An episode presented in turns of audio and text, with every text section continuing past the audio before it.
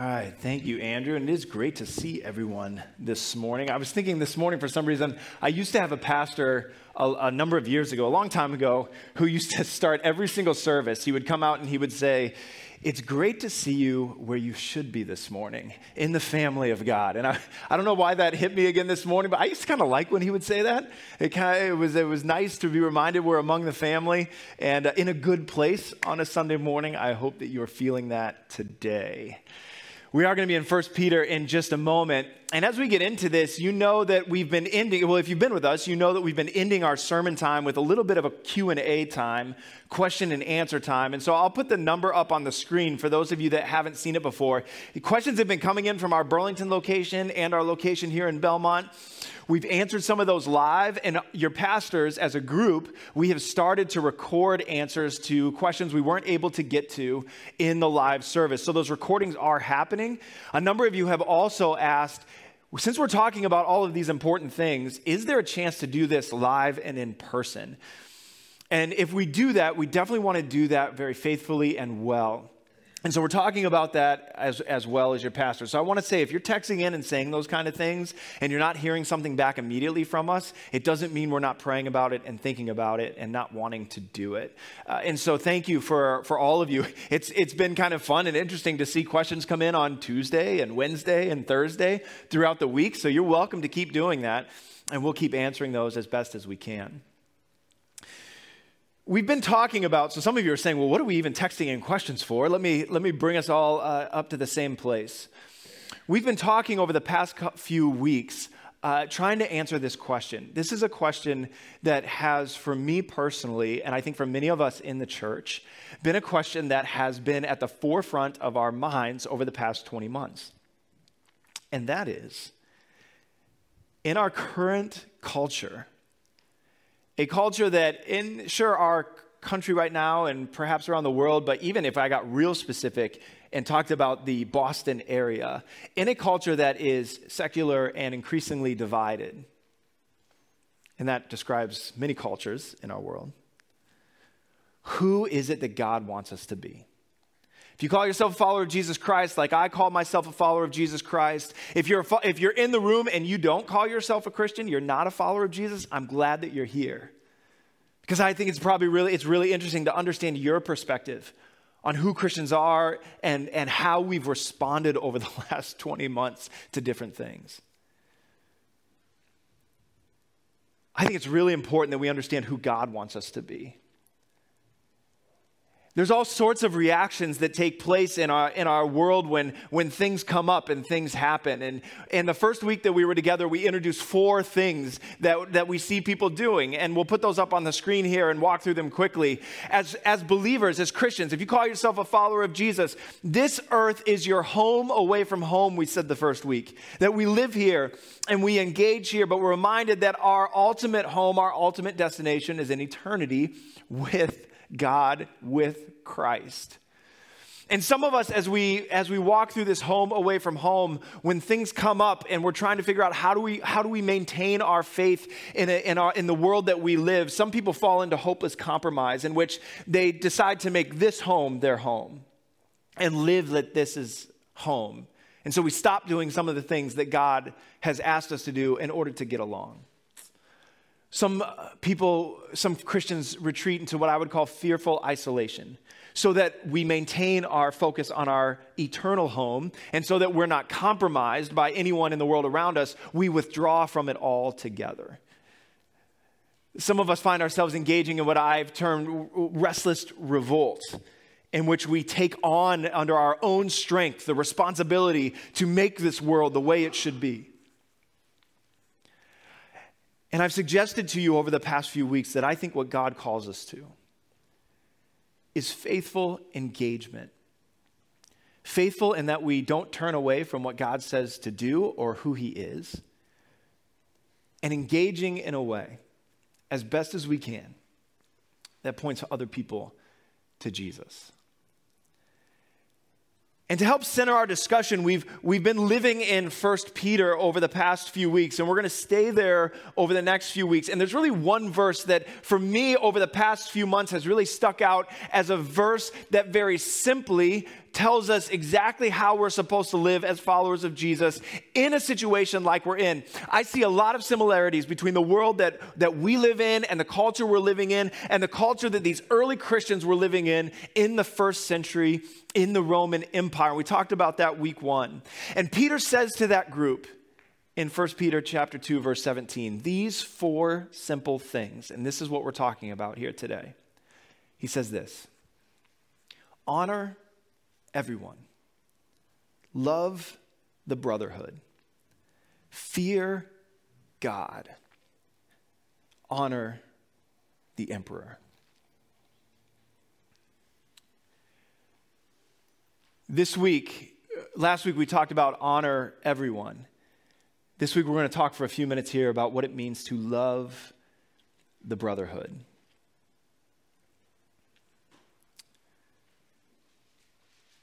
Andrew mentioned it just a moment ago, but uh, for many in our context, uh, families are going to gather, people are going to gather this Thursday.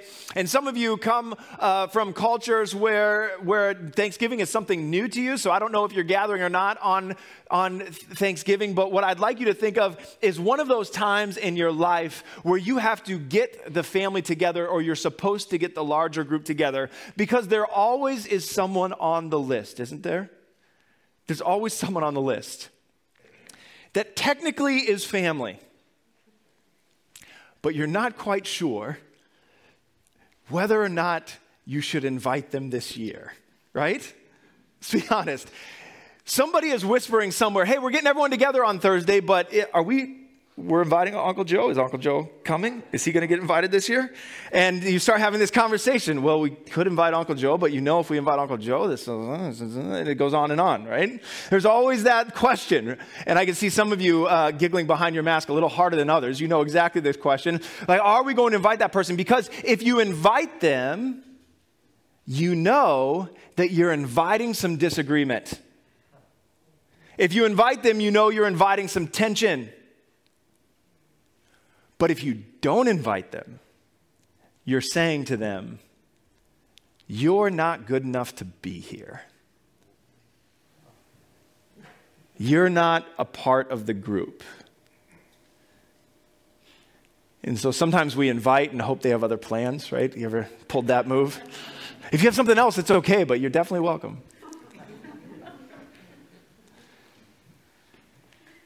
But we know what that's like we know if we extend the invitation, there's going to be some, some tension, some disagreement, but if we don't, we're also saying something else.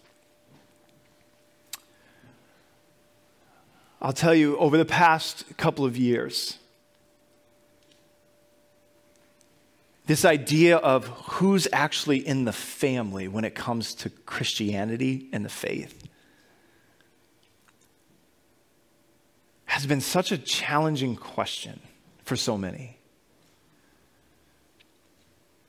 And it's been really sad, I think, to see what we as brothers and sisters in Christ are willing to break fellowship over. Throughout the past number of months. And so often we've stopped inviting each other in different places. And we've said, nope, uh, you were a part of the family, but the disagreement's too big now. The tension's too much. So why don't you stay over there and we'll stay over here? And we'll maintain what is pure Christianity, and you can go over there and do whatever it is that you're doing, but we can no longer be a part of the same family. And sometimes that happens very physically within churches. Sometimes it happens along larger sort of denominational lines. So often in our world right now, it's just happening on social media. That we are drawing these lines. And at the end of 2020, Lifeway Research did a poll of pastors, and they said, What is the biggest challenge right now that you are facing? And the pastors did not say, uh, in person services. The pastors did not say uh, COVID regulations. The pastors overwhelmingly said the biggest challenge that we face right now today is maintaining unity within our congregation. It's the biggest challenge we face. Because there are so many things happening in our world today that threaten to divide. And you've seen this, you've, you've experienced this, right? I'm not, I'm not talking about something that you're not aware of. You and I have heard, whether someone says it in person or they type it and put it out on the internet, you and I have heard plenty of people say, well, there's no possible way you can be a Christian and vote for fill in the blank. There's no possible way you can be a Christian and not say fill in the blank. There's no possible way that you can be a Christian and say fill in the blank. We've all heard it over the last 20 months. People making dividing lines and saying when people are in the family and when they're out of it, when you're invited and when you're not anymore. And the question that exists out there for you and for me is while that reality is happening, who in the world are we supposed to be? It's a tough question to answer, isn't it? Who are we supposed to be? Our world is disagreeing and dividing. Our culture is disagreeing and dividing around all sorts of issues. And that is happening also within the church, but that's nothing new to the church. It's nothing new that, that there would be disagreements and division within the life of the church. The question is, how do we handle it? Even if you look on Lexington Street, right here in Belmont, we have our church here, this Assemblies of God Pentecostal Church. And if we start driving up the hill, we would find a Catholic parish that's right up the street. And if we kept going a little bit further, we would find the Armenian Orthodox Church. And also across the street, we'd find the American Baptist Church. And if you came here last night on Saturday night, you would find a Pentecostal Armenian church meeting in this space. And all of those different congregations exist and different denominations exist because somewhere along the line there was disagreement that led to some sort of division. And our, the question that we have to deal with is when is it a godly thing and when is it just us taking matters into our own hands?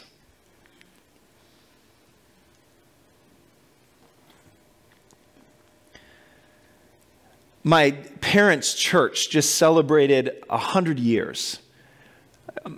It's not the church that I grew up in, they're attending a different church now. But my dad sent me one of the sermons that the pastor of the church did. It's a very large church in the Midwest, about five or 6,000 people, I would say.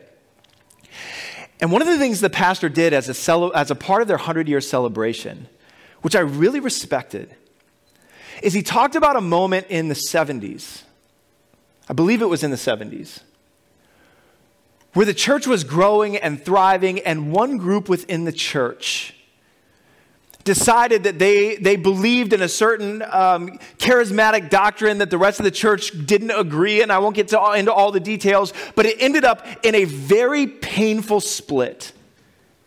So when I grew up in my town, there were two giant churches. There was Trinity Church, that was a massive church, and there was Christ Community Church, that was a massive church. And I didn't realize, honestly, until this sermon, that those two churches existed because there was such this painful disagreement and division that happened decades ago. And the pain of that exists for so long that they felt like they couldn't properly celebrate their 100 year anniversary without acknowledging the pain of the division. And so we see it happening in our world. We see it happening in the church. It happened to the first century Christians. And Peter comes in here and he says, Listen, there's going to be disagreement in the church, right? The church is not perfect. I get it. There's way too many humans involved for the church to be perfect. So there is going to be disagreement within the life of the church. The question is, how do we handle it? What do we do? Peter comes in and he's writing, I really see First Peter as this manual as to how to live when you feel like you're living in a culture as a, as a Christian minority. How do you live that out? I love this book. I love this letter.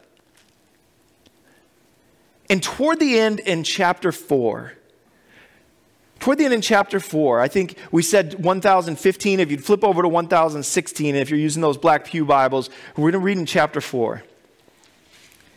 Peter starts in verse 8 and he says two words that when we read those two words, our ears ought to perk up. He's at the end of his letter, he's toward the end of his letter, and he writes these two words at the beginning of verse 8. He says, Above all. Everyone say that with me, all right? Above all. You say it. Here we go. Ready? Above all. When we hear those two words, our ears ought to perk up because Peter has said a lot of things to the people. And now here's what he's saying Hey, out of everything that I've just told you, pay attention to this. Keep loving one another earnestly, since love covers a multitude of sins. Show hospitality to one another with this important caveat without grumbling.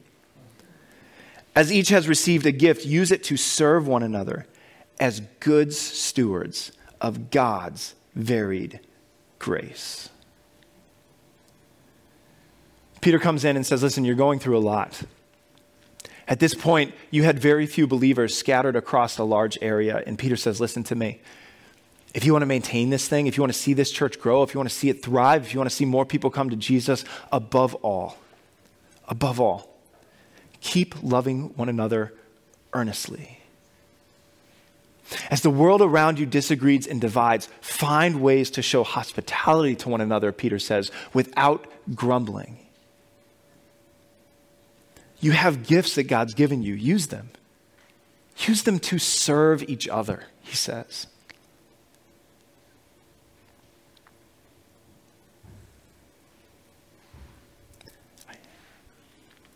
I think one of the questions is why would Peter say this, that this is above all? I mean, of all the things that he could say, he could have said, above all, keep preaching boldly. He could have said, above all, make sure that you're, you're out there making a big difference in the world. But he said, above all, keep loving one another earnestly. Why would he say that after those two words? I think part of the reason Peter would say that is because Jesus in his ministry made it clear that how we handle disagreement and division among us as followers of Jesus would remain and be the key thing that would show the world that Jesus is from God and we are sent by him.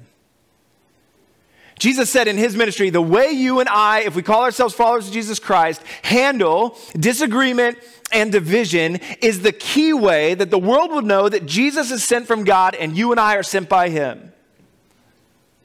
In fact, in his last prayer, in his last prayer, before he went to the cross, in John chapter 17, Jesus prayed these words to his Father. He said, I do not ask for these only. And when he means these only, he means his disciples, the ones that are with him, but also for those who will believe in me through their word. That's you and me. That's all who would come after the disciples. So this is Jesus' prayer for you and for me. That they may all be one. Just as you father are in me and i in you that they may that they also may be in us so that so that the world may believe that you have sent me. Jesus draws a direct correlation between our ability to maintain unity and the world's acknowledgement that, G- that god is the one who sent him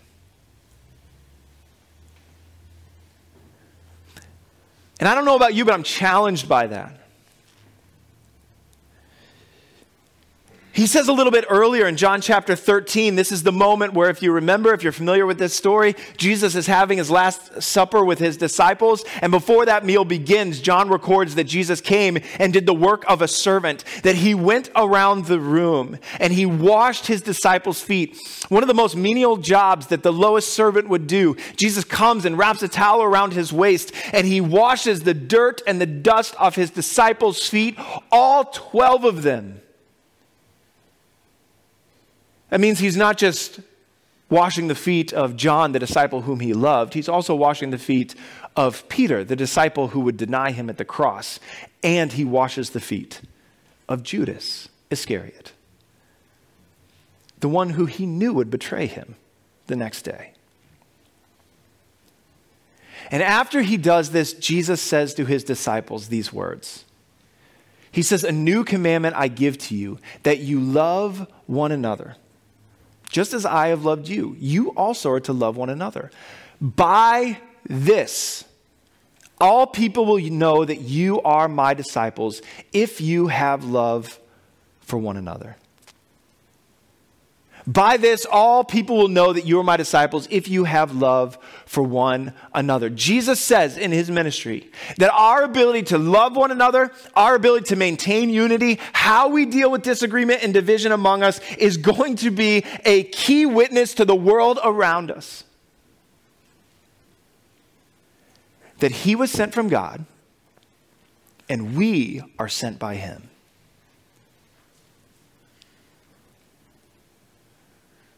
Now, some of you might be saying to me, All right, Pastor, I get it. I get it. We gotta, we gotta be careful. We gotta be cautious. Maybe we went a little overboard as the church when, we, when some of us decided that, that because of, of we were going to break fellowship over mask mandates.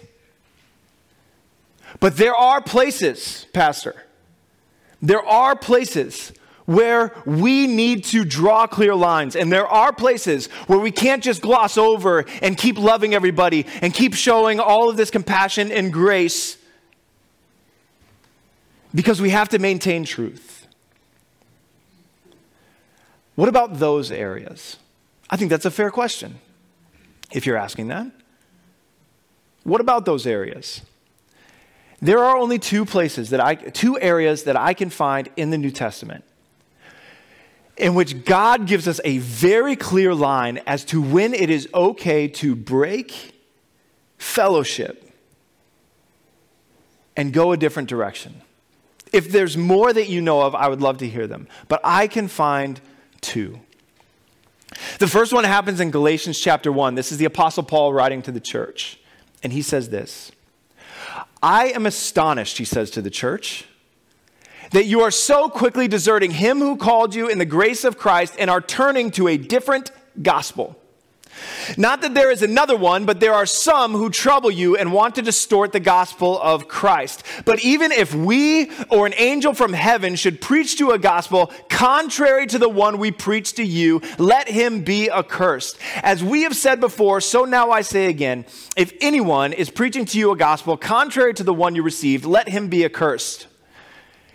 That is the first place that I see in Scripture where Paul is making a dividing line. And he's saying, if someone comes to you and preaches a gospel different from the one that we have preached to you, you need to divide yourself. So then the question becomes well, what's the gospel? I think the gospel is very clear. For all have sinned and fall short of the glory of God. Amen. The wages of sin are death, but the gift of God is eternal life through Jesus Christ our Lord. That if you believe in your heart that Jesus is Lord and confess with your mouth that God raised him from the dead, you will be saved. That's the gospel. Anyone adds to that or takes away from it, it's a different gospel. I'll give you an example.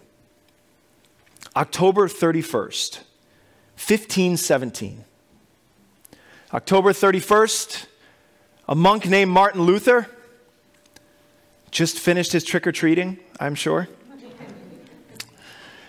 And he took a document that he had written, 95 theses, and he passed, uh, uh, set them up, put them on the door of Wittenberg Castle because he had a complaint with the church. The church was adding to the gospel, in his opinion. They were adding payment for the forgiveness of sin.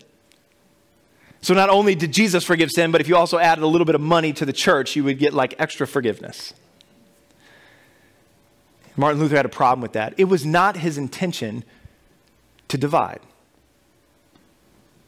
But he had a complaint that ended in division.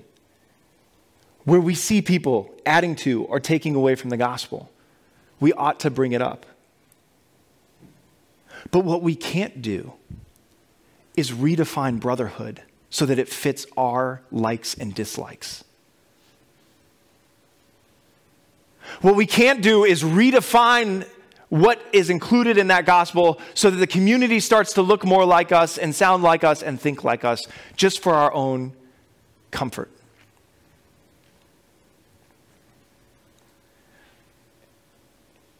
It gets messy, though, doesn't it? It's messy. But we're family. What I can do is I can say, yeah, I think it was I think it was right for Martin Luther to bring that up at that time in the church, to post that and to say we shouldn't be adding money to the gospel of Jesus Christ. What I can't do is say, you know all those people that are gathering for mass up the hill today, none of them are my brothers and sisters in Christ. I can't redefine brotherhood. There's people in that congregation this morning that are trusting Jesus Christ for the forgiveness of their sin and believing that with all honesty and sincerity. And it's going to look very different how we worship this morning. But those who claim the gospel are my brothers and sisters in Christ. And I can't, even if we're never going to worship in the same room in the same time, I can't start redefining brotherhood and sisterhood in Christ into something else. The other area I see in Scripture where God says it's okay to divide is around sin and someone who's engaged in unrepentant sin and refuses to change but wants to still be a part of the body and the family. So in 1 Corinthians chapter 5, Paul says this it is actually reported that there is sexual immorality among you, and of a kind that is not even tolerated among the pagans. For a man has his father's wife. Now, our world has really pushed the boundaries on sexuality. This is one I bet our whole world is in agreement on. We're all in on this. This is not right. And here you had a congregation, a church, a congregation where this person was engaged in this activity, and the congregation was fine with it. And Paul's saying it's not right. And you are arrogant, he says. Ought you not rather to mourn? Let him who has done this be removed from among you. There's a lot more to talk about here, but I'll just try to say it as simply as I can. If someone has sin in their life and they're a follower of Jesus, and they are in the fight and they're struggling with sin, we're 100% together. But if there are things that God has said to do and things that God has said not to do, we cannot change those things just for the sake of getting along. We ought to be very careful, though, not to bring things into that realm that are convictions and not clearly defined sin. I'll tell you where I'm at as your pastor.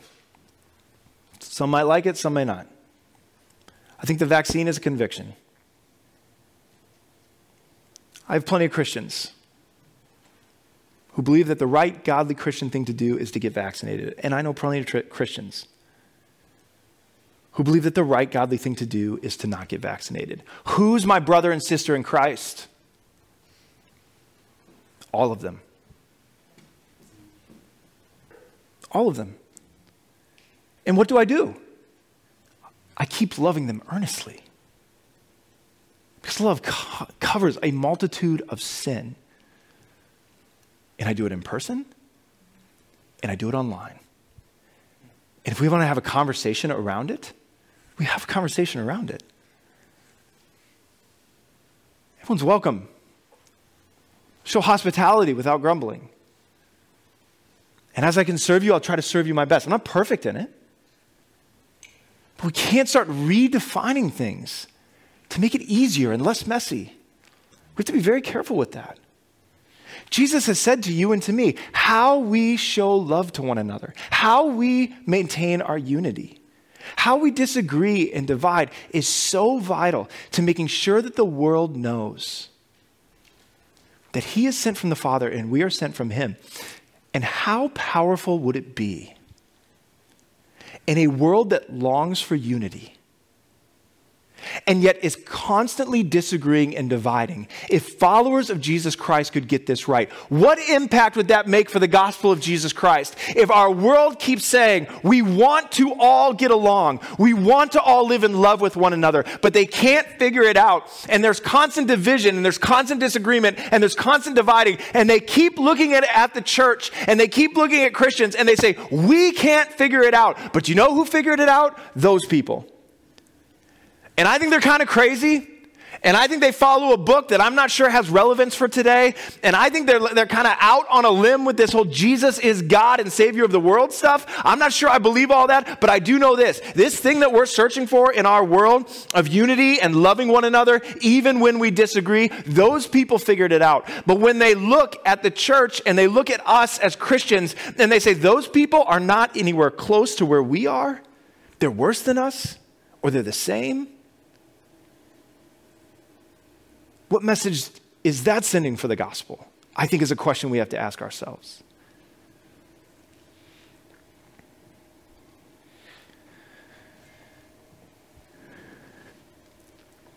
That sermon my father sent me from the church in Omaha.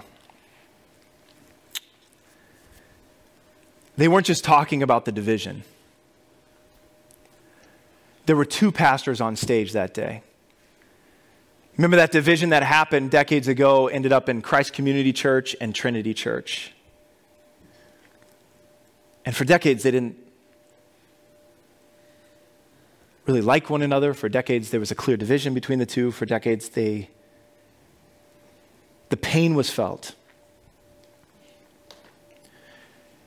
In that moment, two pastors were on stage the senior pastor of Christ Community Church and the senior pastor of Trinity Church. And the senior pastor of Trinity Church was telling the story of how earlier in the year, God convicted their board that they had decades earlier sinned by creating a disagreement and creating division in a way that was unloving and unhelpful. And even though here, decades later, they had a big ministry, thousands of people, the Holy Spirit spoke to them and said, You need to go back to that church and ask for forgiveness. And what a powerful moment it was to watch one church ask another for forgiveness. And what a uniting thing it was to see that happen.